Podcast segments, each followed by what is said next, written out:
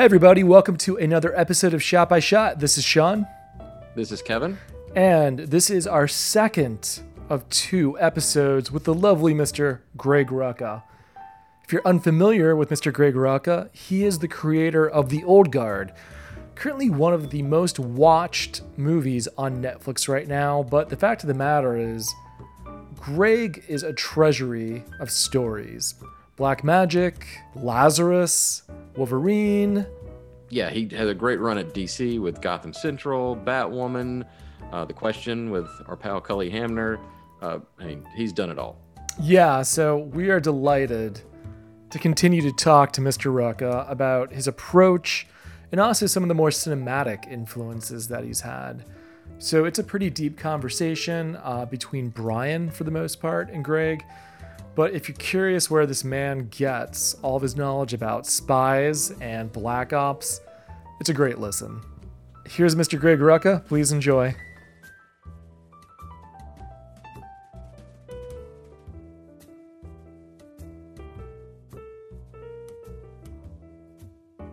one of the kind of patterns that I that I look for, you know, in in your stuff is the unfinished business. You know, where where a character has like this unfinished business. And and the the unfinished business that they have is something that owns their soul. And and they're struggling you know they're struggling to to get that finished. And and every every once in a while Oh. what you'll do is you'll kind of go i'll allow you to see the unfinished business and i'll allow you to be able to articulate why you're broken but in the end you're still broken That's right. You, and um you don't get to finish it. Yes. yeah and it's it's it's it's it's really it's really nice with these um you know that that that theme and I and I and I think you're you're really you know sort of great because I think that's an an inequity that sort of lives in all of us in in some way or or or another and I I think um there are a lot of times where the unfinished business that these characters have is the thing that can corrupt them, is the thing that makes them bad. And they oftentimes struggle against that. Yeah. You know, they struggle, Yeah. they they fight so hard to be good, but that unfinished business is is like this gravity well. It's like this singularity that's just drawing them in. And um and that's something that I that I really first noticed with um because I was in the in the studio with Cully Yeah. that you were you were doing with the uh, with the question, and uh, and then even even later when you guys did um, the uh, convergence Yeah. uh, Yeah. stuff with the uh, the question and Which is all about And- unfinished business. Mm, Yeah, yeah, yeah. and uh, and it's and it's it's so it's so cool because and and if if you don't mind, one of the things that that Cully was telling me was was that she was struggling to clear up things with her dad Yeah.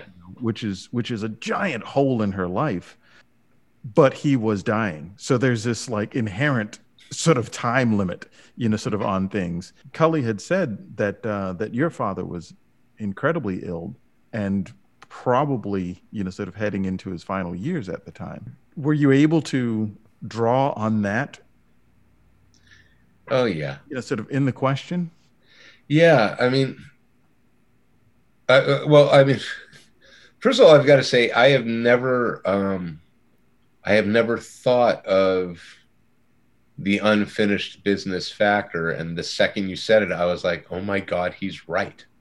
He's absolutely right. I do that all the time. Um, Well, but but but I think um, I think the cool thing is um, and and and there's this thing that I refer to as directing style, which is like the moment that you say Scorsese, a thing comes to mind. yeah. You know, not a Yeah. particular story, but a but a particular kind of feeling comes to mind. Yeah. Yeah. And it's this it's the same with Spielberg, you know, Mhm. sort of it's the same with John Woo, it's the same with Dizzy Gillespie. you know, it's just like and and I think I think an artist gets a hold of a bone, you know, Mhm. and and they really Oh yeah. We don't let, we don't that. let go. the thing that uh, that I end up enjoying is watching You know, and I think I think every fan of a particular artist is a fan because of that. Yeah. Because Yeah. they, they they get to see that thing worked out, you know. I, I think you have given it more consideration than I ever have. I know that um, I have a, a good friend of mine teaches at the U of O. His name's Ben Saunders, and uh, and he teaches comic studies. And he sent me a, a message a couple days ago, having seen the movie and and and was remarking. He's an academic, so you you know, the academic. He was saying it's very interesting how you keep it, you know, engaging in these issues of resurrection and this trope. And I'm curious what's going on there, Greg. And I'm like, yeah, I mean, I'm in my death phase. I, I, I, I had, you know, my noir phase, and then I hit my lesbians phase, and and like I, you know, it's Picasso had his blue phase. I know what I'm moving Yes. through, right? There, and and every writer, I mean, you're right. That and I've heard in Hollywood, you'll hear this said is that every director ends up making the same movie and over, over and over again. It may look different, they may set it in space, but at its Yeah. core, they keep trying to answer the same questions. And and I am sure that I am not, you know, I I, I am absolutely as guilty of that as anyone. Pop's death, yeah, I mean, I was desperately trying to process it, and um, you know, I mean, he, you know, my father was my hero. I mean, he, he, he legitimately, genuinely was my hero.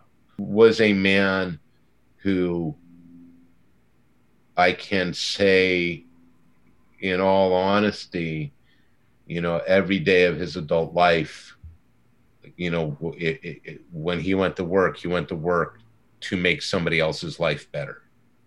Um, that that was what he was doing and hi, uh, I make up stuff for a living and then convince people to pay me to read it. Let's think about the insane nature of that business proposition right there. Not only am I making it up, I'm convincing you to give me your money so you can read the thing I made up. Um, and I, you know, I, in my more generous moments, I can look for instance, at, at, at putting something like the old guard into the world and seeing, you know, anybody ever wants to come to me and say, oh, representation, da, da, da, da, da, doesn't matter. You know, I get the pop, I get, I get free shots on them, right? Because I'm on week three of people responding to Nicky and Joe Yeah. um, and and not simply Nicky and Joe as lovers, but going, hey, you know, I, I haven't gotten to see a, a, a, an identified Muslim as a hero in a while. Um, you know, getting to look at Kiki, getting to look, at Charlize, getting to look at Chiwetel, right, who is the smartest guy in the movie, Yeah. right? Yeah, you're never going to convince me representation doesn't matter. And I know that being able to put that in the world, I have made in a very small way the world a little better for some people. Yeah. Well, But- I, I think I think oftentimes when when as artists we're working out our inequities, Yeah. we're working it out on stage, and and the audience kind Yes. of gets to vicariously kind of work out their sort of their their same problems, you know, their same issues. At the time that we're in, can you imagine, like, if we didn't have Netflix, if we didn't have HBO, if we didn't have, you know, network television? I mean, Yeah. but just, you, I mean, there's only so many books in your house. Yes. I mean, you know, if, if this was 20 years ago, Yeah. uh, 30 years ago. I mean, like, you know, uh, my kids, I've got three kids uh, from 11 to, to 16, and, you know, they still get to see their friends every day, even though they're stuck in the house. Right. Because When I was a kid, there was nothing I wanted more than a Dick Tracy watch out of every, you know, every device they own. But, but it comes back to the entertainment. You know, we are able to sit down as a family. That's the one cool thing about the pandemic because you know, I'm a movie nut. My, my kids are not so much, but we've, we've made the time to watch you know, I've watched Outer Banks with my my middle daughter. mm-hmm. uh, because that's her favorite cool show. So I've started watching that. You know, when we actually started watching the um, the Haunting of Hill House, uh-huh. like into creepy stuff now. My 16 year old's terrified of it, but my 13 year old loves it. So you know, uh, being at home, and Brian and I were talking about this a few months ago, right when all this was happening. It's it's we're kind of like, in a lot of ways, it's like being a 80s, 70s, 80s kid. We're kind of at home. We're like you know riding bikes and whatnot, but at night uh, when I was a kid, you went to your room and you read comics or you read. Yeah. There was no VCR. I didn't have a VCR when I was a kid. yeah. There were four channels on my TV. Yeah. Uh, so now we do get to sit around and watch movies at home. Uh, so that you can't discount how important it is to create entertainment for people, escapism, and like you said, things that you can uh, representation or whether it's just a story about you know uh, th- those when you're a teenager you need to see stories about uh, characters that are going through the things that you're going through and you don't even know how to deal with them you know mm-hmm. um, so all that stuff's important don't yeah. discount what you do I, I, I don't you know I, I appreciate that and i think and and you know i've believed for quite a while first and foremost you know i i, I am fortunate in that i i I, I make a living telling stories, and I'm now I'm now skilled enough with the tools of at least three different medium that I can pretty much choose the medium I think will be best for that story to tell. Wow, that, you know that'll tell the entertainment best. But at the same time, and and and acknowledging the first order of business is to entertain you right? You know, I want you to have a good time, or I want you to have a miserable time, but I want you to enjoy yourself doing it, you know, or, um, but I absolutely 100% and for a really, really, really, really, really, really long time have maintained that entertainment in and of itself is all well and good, but you have to own what you're putting into the world. And um, and like it or not, you can call it as fluffy and simple and pointless as you want, but you're still making a statement if you're putting it into the world. You're saying something about the world. Even if you don't want to, you're saying something about about the world. And and thus it's incumbent on the artist to own what they are saying, to consider what they are saying. Uh, hmm. no matter how light the entertainment may be, you know, if if in my stories, you know, uh, every Latinx character is portrayed as you know sweaty and untrustworthy, I am putting some. I'm I am putting a statement into the world. I am perpetuating something. Um, yeah. So, yeah, I mean, and, and I do take that responsibility seriously perhaps a little too seriously because they, one can argue I may not be as entertaining as all that. The movie is, you know, it's such a delight because of exactly what Kevin is saying. I mean, it's it's, you know, we we are benefiting from a moment that really you feel odd about benefiting from. Yeah, yeah. You know? yeah. A lot of people were at home watching Netflix when our movie came out on Netflix. Let's put it like yeah, that. Awesome. but um, but one one of the things that I think is is cool is with uh, with Batwoman, you didn't make the comic about her being gay.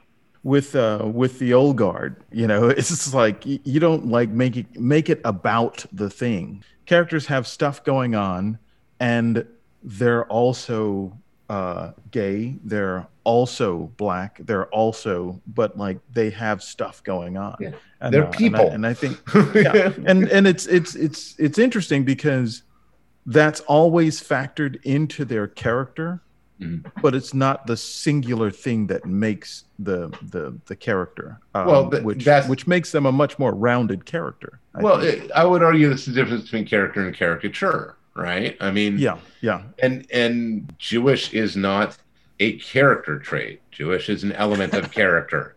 You know, yeah. so is so is bald. So is you know wears glasses. So is left-handed. So is you know uh, he had a horrible football accident when they were 16 and their knee never healed right. All of those things come together to make character. Um, and all of those things braid together, uh, you know, in, in a way that ideally they're inextricable. You can't take one thing out and still have the same person. They become yeah. a different character. So yeah, and and in in your in your work, I think um, one of the things that that that I find really endearing is that on on most occasions you're you're starting off with a a relatively simple high concept but a complex character. Hmm. you know and and the complexity of the story is is driven by the needs of the characters.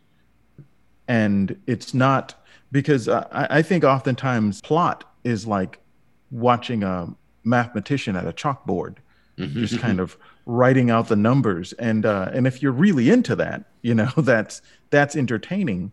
Yeah. But it's it's how the characters react to that mathematic yeah. that i think makes an, an entertaining story. Well that, that's certainly where i come from. I am and i mean if you read you know we did the second old guard series ended week before last i think our last issue came out.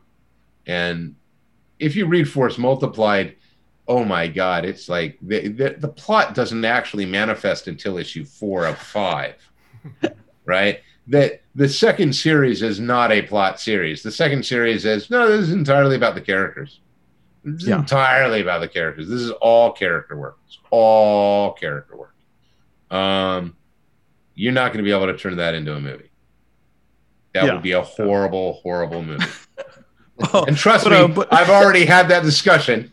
and been like, no, no, believe me, I know this is not a movie.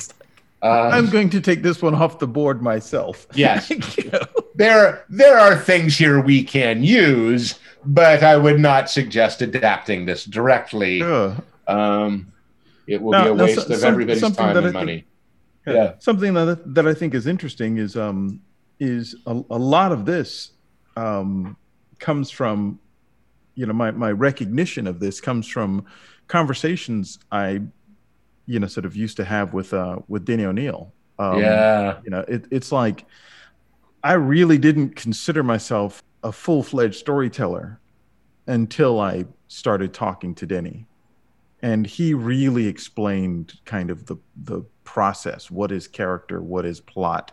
Um, and uh, and I know that you're kind of a, a disciple yeah. of uh, of Denny as uh, as well, and uh, and I think you know so if we lost a, a really, yeah. you know, we, we lost a prime number, you know, sort of with uh, with with Denny O'Neil. Yeah, and I think we lost one, arguably one of the last of that generation.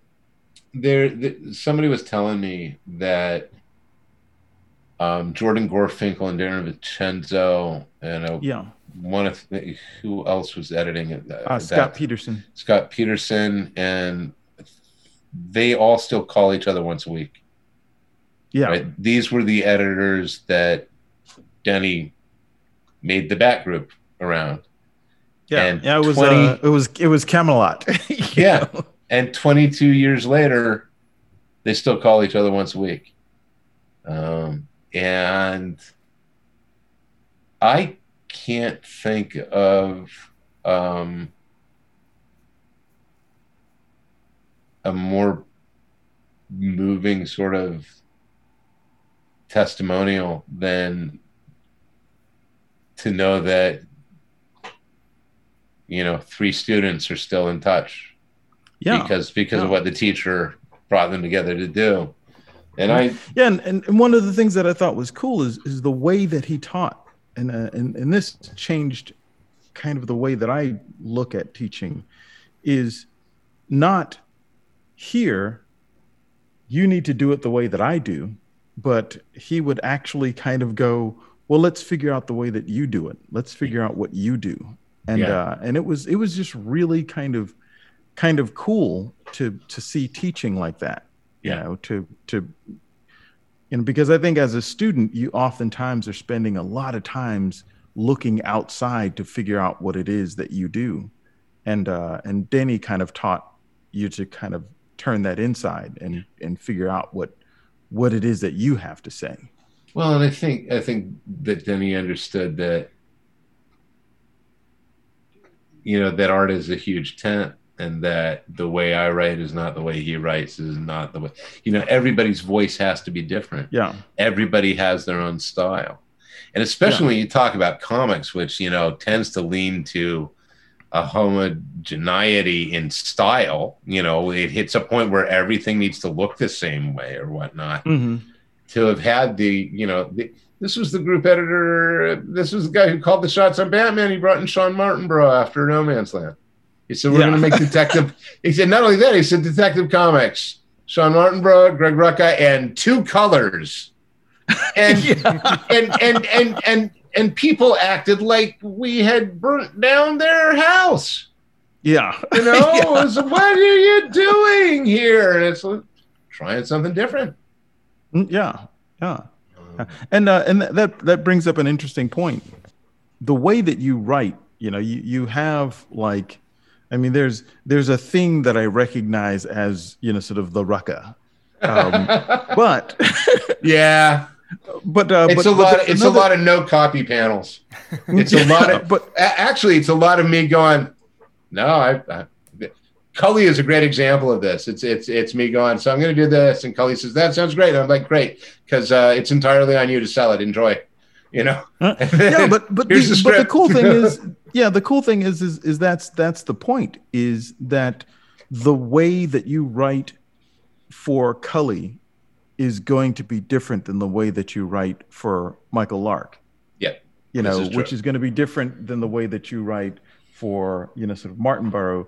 It's like there's a, a thing there's that you know and, and again it, it's like you know when martin scorsese does one movie it's like okay that's a that's a gangster plot but this Mhm. is something slightly and uh and and i think you're you're shifting your writing style and and i i think it's to suit the artist but i think it's also um to to suit the the story and uh and and that's because a lot of a lot of writers just write the same way they don't really care who's going to draw the book or anything like that and it's just the way that um that you're writing for J.H. Williams that had a complete and I mean it's the same book but it's it's like you know when you're writing for J.H. Williams you're you're doing this cool molecular gastronomy you know but then, yeah, but then like in the backup you're kind of going well you're at my steakhouse now And yeah, that's right.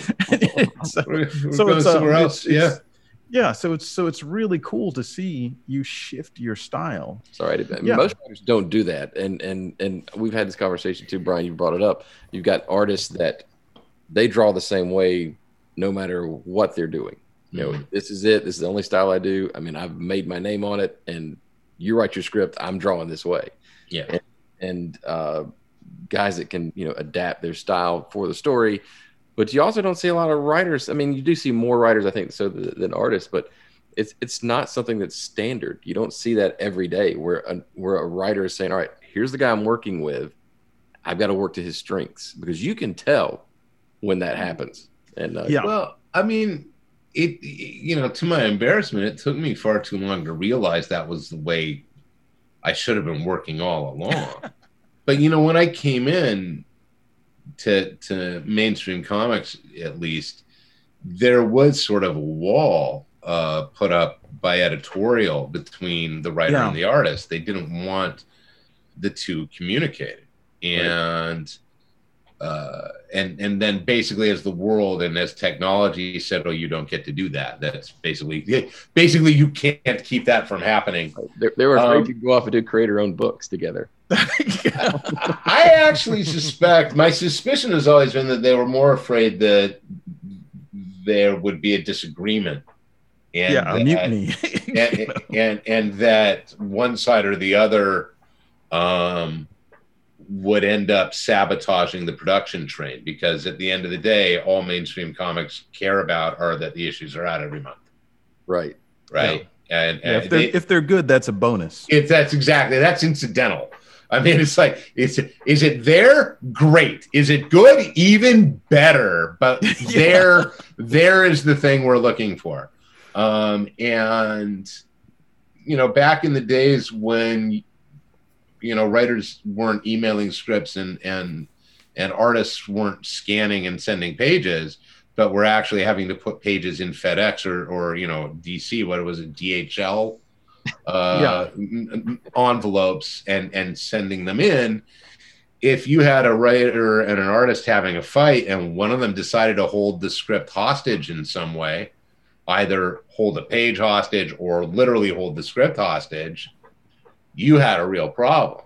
So yeah. I, I, imagine that was what they lived in fear of.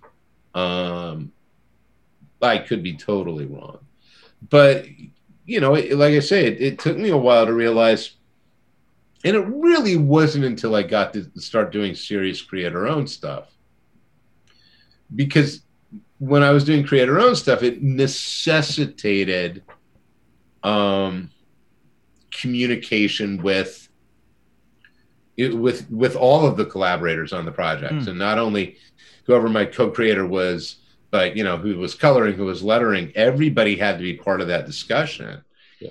and excuse me. Then moving from that, you know, I took it back, and then there were certain people like you know, as we've talked about Cully, and God, man, I love him to death. I mean, I adore him. And one of the great things about Cully is he always wants to talk about what you're doing. He always wants to make yeah. it better. So even if I had been inclined to not talk to him, I don't think Cully would have let me. I think oh, Cully oh, no. would have ended up calling and he would have said, "So let's talk about this." And and and that's the that's the other thing. And this is why I, I absolutely love comics and it isn't I don't love comics as a fan loves them. I have come to realize this.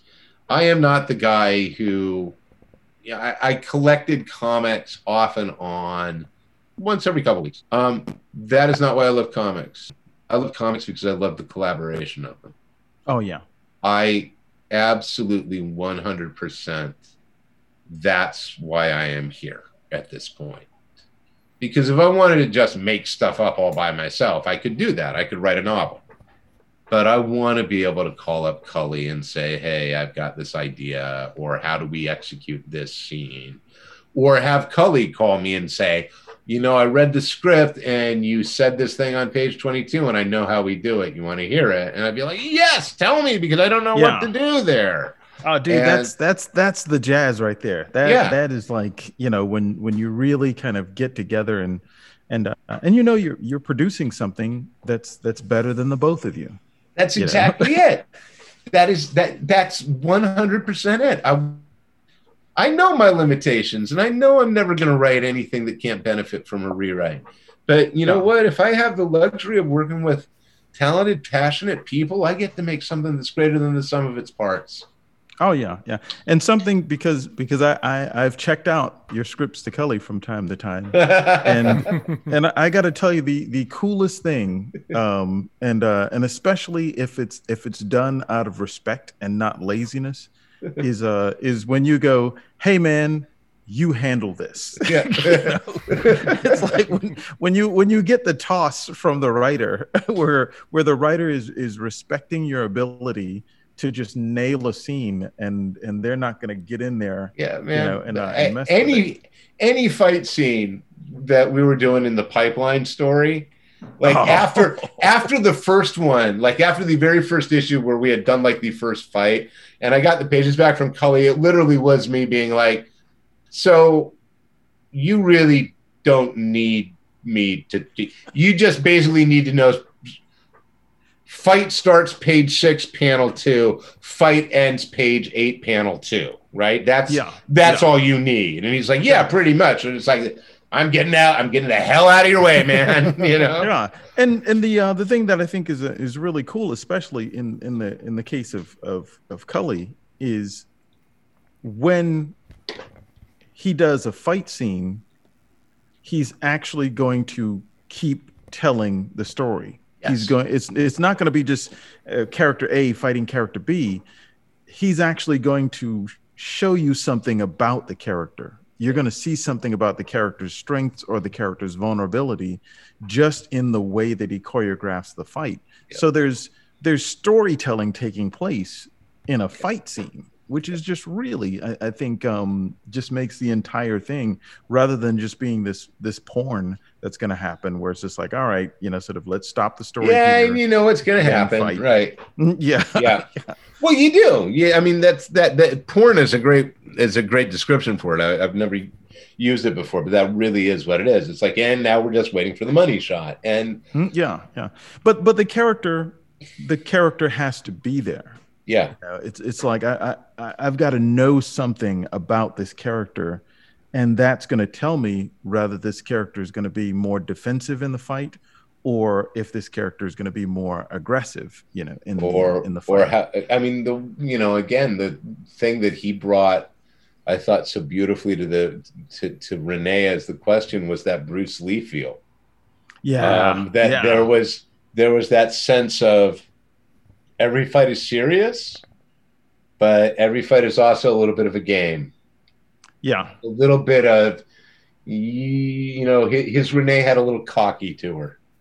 Yeah. Well, one one of the thing one of the things that I thought, especially with the uh, with with the Renee character, is that she was the entire time trying to cover something up you know mm-hmm. trying mm-hmm. trying to you know sort of uh, you know trying not to be exposed as a fraud you know mm-hmm. sort of not really feeling that she deserves any of what she was getting unless she was in a fight Yeah. you know Well, and it's just like all that confidence just like bruh, just spilled out it's that it's that it's that character in a nutshell. The one thing that she's terrified that she is really really good at is violence.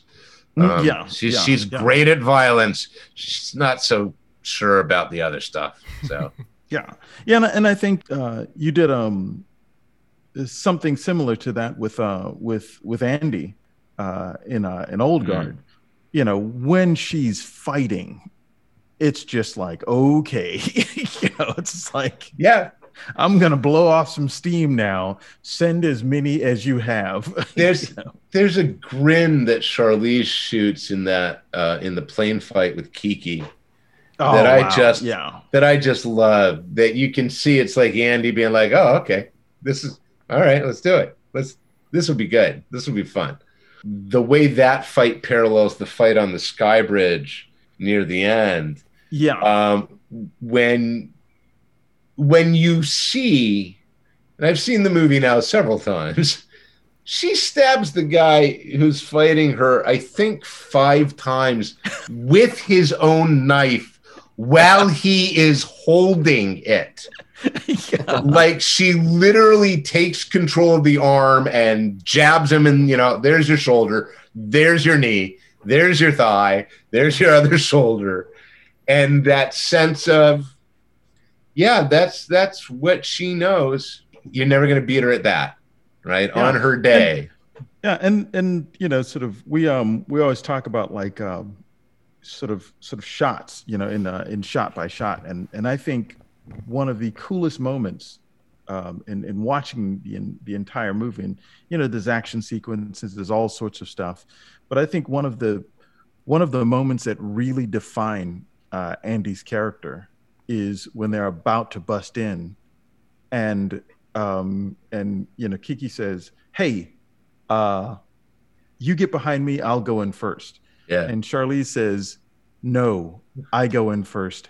I always go in first. Yeah. And I was just like, there it is. there is. And and if Right this there. doesn't work out, and if this doesn't work out next time, you go in first. It's like, oh my god, that's the darkest joke in the movie, right? yeah, yeah. But I mean, that was that was the um, you know, to me the the El Cid, you know, kind of moment where it's Yeah. just like, well, even even even when I die, strap my dead body to the horse Yes. you know, and send it into battle first. this is this so that's the way. that's like the the ultimate warrior right there. You Yeah. know, that uh, that was that was like a just just a really really good uh, good moment. And uh, and and another moment that I thought when um when I got asked to do you know the uh, the poster image yeah, um, is the wonderful poster image that I hope everybody has seen. the moment with um with with Joe in the um in the armored car. Yeah, you know, where it's just like, okay, you know, he's going to give a speech to the children and explain to them what love is. Yes.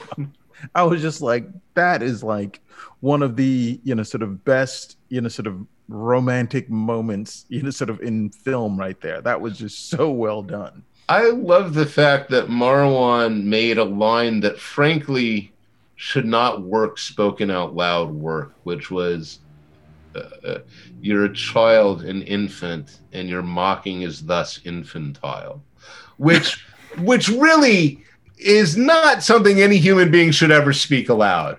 Right? It looks wow. great on the page. It looks great on yeah. the page. Yeah, that's one of those people don't talk like that. It's yeah. written beautifully. yes. And and oh my god, he sold it. And I was just like, I remember when they shot that I was standing next to Roxy Cuenca, who is the um was the script supervisor, and she and I were just like just literally tearing up and falling in love with them, you know, and and afterwards, and Gina had that. I mean, I think she only asked them to do it like three times, you know, wow. and yeah, it was literally Marwan came that day going, "Oh no, I know exactly how I'm doing this. Thank you."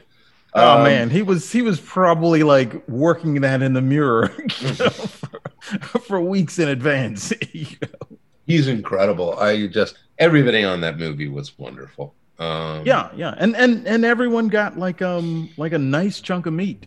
You yeah. know, in the um in you know there wasn't like oh yeah there's that guy in the background. It was yeah.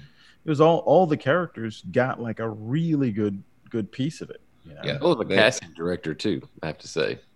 Oh yeah, I have no idea where they got. Like I'd never heard of Luca before. I didn't know Matthias. They actually looked like they should. Like like they mm-hmm. looked like they were all right. Yeah, this is the illustrated version of this person. Mm-hmm. I mean, yeah, yeah. I don't think I've ever seen anything like it. Actually, I, I I watched the film and I went back and I read the the first graphic novel uh-huh. a couple days ago and uh, and I put the movie on again, uh, and I'm like, you know, Jesus Christ, they look just like, and they can act. It's yes. like it never happens. It's, it's you know, I, I, hope people appreciate that. I hope they go and read the comic and say, "Oh my God, these." Yeah, me too. I, I, would like to sell many comics. So. so, Greg, what kind of movies as a kid were you into? Oh man, I mean, aside from Bond, and uh, you know, I'm I'm 50, right? I was born in '69, so I got Star Wars in the theater. Um, I got Superman in the theater. I got Ghostbusters in the theater. I got basically every single franchise that now exists. I got when it was originally in the theater. Mm-hmm. Nice. Um, man, I ate, I ate it up. Like high school was all about going to the movies for me. I remember going to see Brazil in the theater. Wow. Oh, you know, yeah. um, and and but you were you um you're around for uh, for 1982, man. The best yeah. the best year in movies, man. All of them came out. I, I Wrath of Khan. I remember going to see Raiders. I remember cutting school to see uh, Temple of Doom. Sneaky uh, Blade Runner because it was R rated, and that's why I bought the ticket. Blade, Blade Runner, I never saw in the theater. Oh wow! What? Yeah, totally. Blade Runner. Blade Runner. I came too late. I remember going to see Aliens. I remember when Tim Burton's Batman came out. I remember. Yeah. You know, I mean, that was '86. Was it? Was yeah, Burton's nine. Batman? 89. 89? I was in high school. I, I was like a. I know I was driving, huh. and I, I took my date to see Batman. She was really like what, we're one of the movies. And yeah. oh wow, we're here just in time for Batman. I, I, had no real urge to see this, but okay. Yeah, like, I played it off like, oh, I didn't know this was playing. You totally knew what you were going. but but I, I will tell you, there was a summer where I was working. I was I was working in a restaurant, and I would get off of work at like midnight or one, and I would go to the Blockbuster Video that was open twenty four hours and I would get like three movies, and I would go home, and everybody in the house would be asleep, and I would watch these movies back to back, and then I would go to sleep, and I'd get up at four in the afternoon, and I'd go to work, and like that. And man, it was like Butch Cassidy and the Sundance Kid. I fell in love with that movie. Robin and Marion, I remember seeing on video. Um, you know, and then like watching, you know, for instance, all the Godfather you know, uh, because one and two at that point, three wasn't it had hadn't been shot. One and two had been re-edited, so you had like you get you could do the chronological viewing, you know, Apocalypse. Now, I it was a very eclectic, bizarre film education. Nice. And it can never be replicated like what we went through No, in our age group. No. Like you had to discover things. Yeah. And if you were lucky, you went to the blockbuster or whatever the video store was, and there was a guy there or a girl there that knew film. Yeah, were- and then you could talk to them about it, or Yeah. you had you had a peer group that would point you in the right directions. I watched a lot of Hitchcock. I remember seeing a lot of Hitchcock. Uh, Ugh, yeah, yeah, that's that's the good stuff.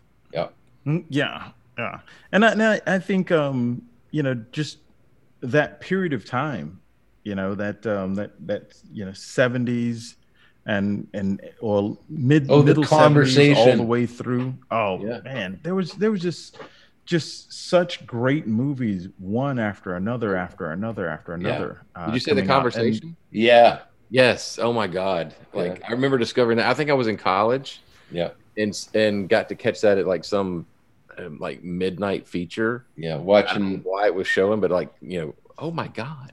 yeah. I remember watching the conversation, which is a w- that's a weird one to end at three in the morning. Right? Yeah. yeah. Um, The French Connection is another one, right? Ah, Gene Uh, Hackman. Yeah, man. Gene Hackman, man. I just I love that movie. Yeah.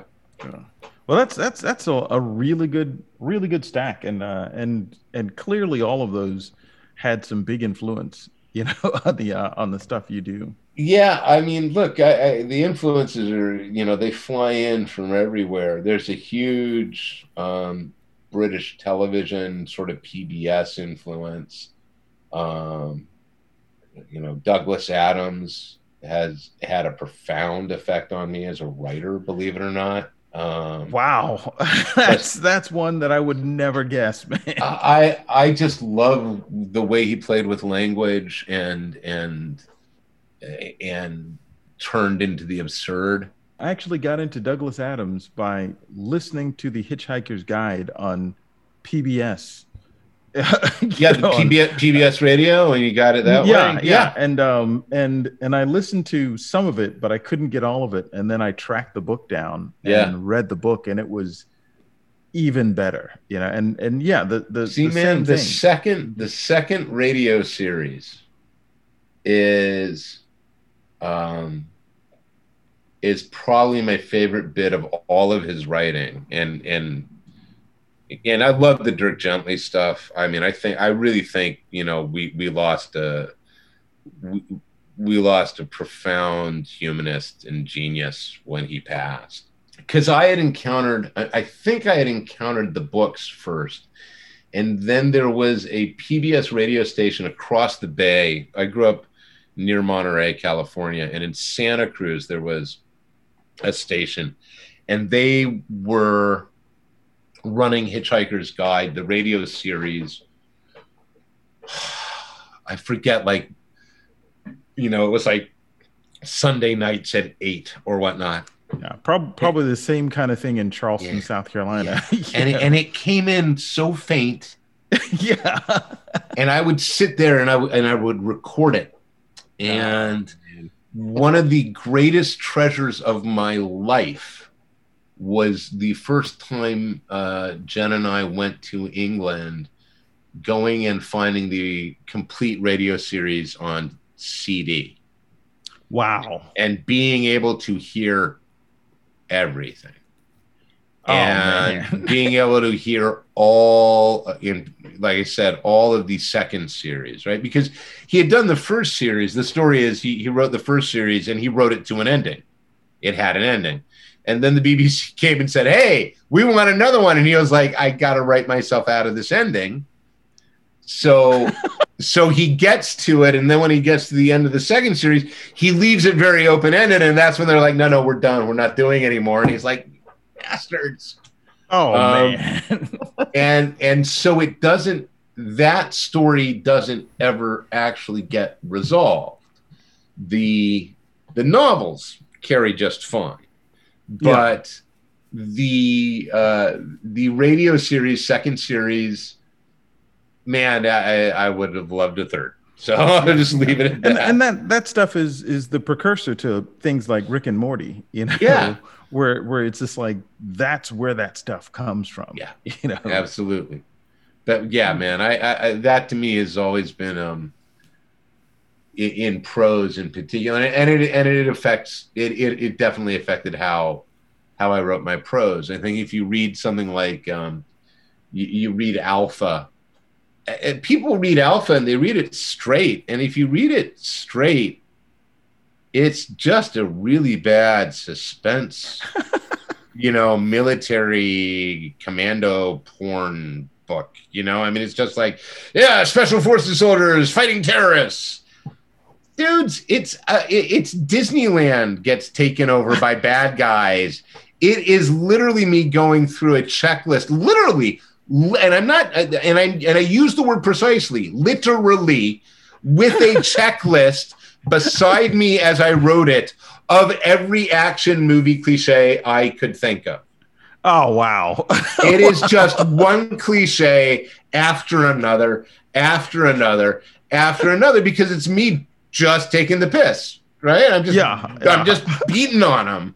It's like, oh, the terrorists attacked the park the day the guy's ex-wife and daughter happened to be visiting. Who'd have thought, you know? Well, you know, it's- But it's people like, read um, that thing so seriously, and they're like, "Yeah, it's really grim and gritty." I'm like, "It's absurdist.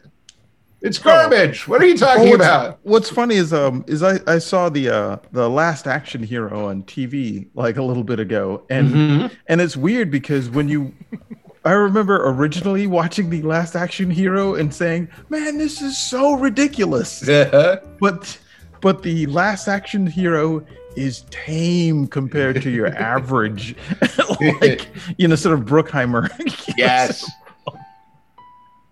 you know, and and that was a pastiche, and now we have exceeded the pastiche. you know, it's it's like just way out there now. so, oh, but but I haven't I haven't read that. I'm I'm gonna have to give that give that a read with the right frame of mind. Yeah, I mean, it, it's it's a perfectly enjoyable, fun book, but it is also, you know, it, it is also interrogating the genre a bit. And then you get to the second one in the series, and it's much more serious.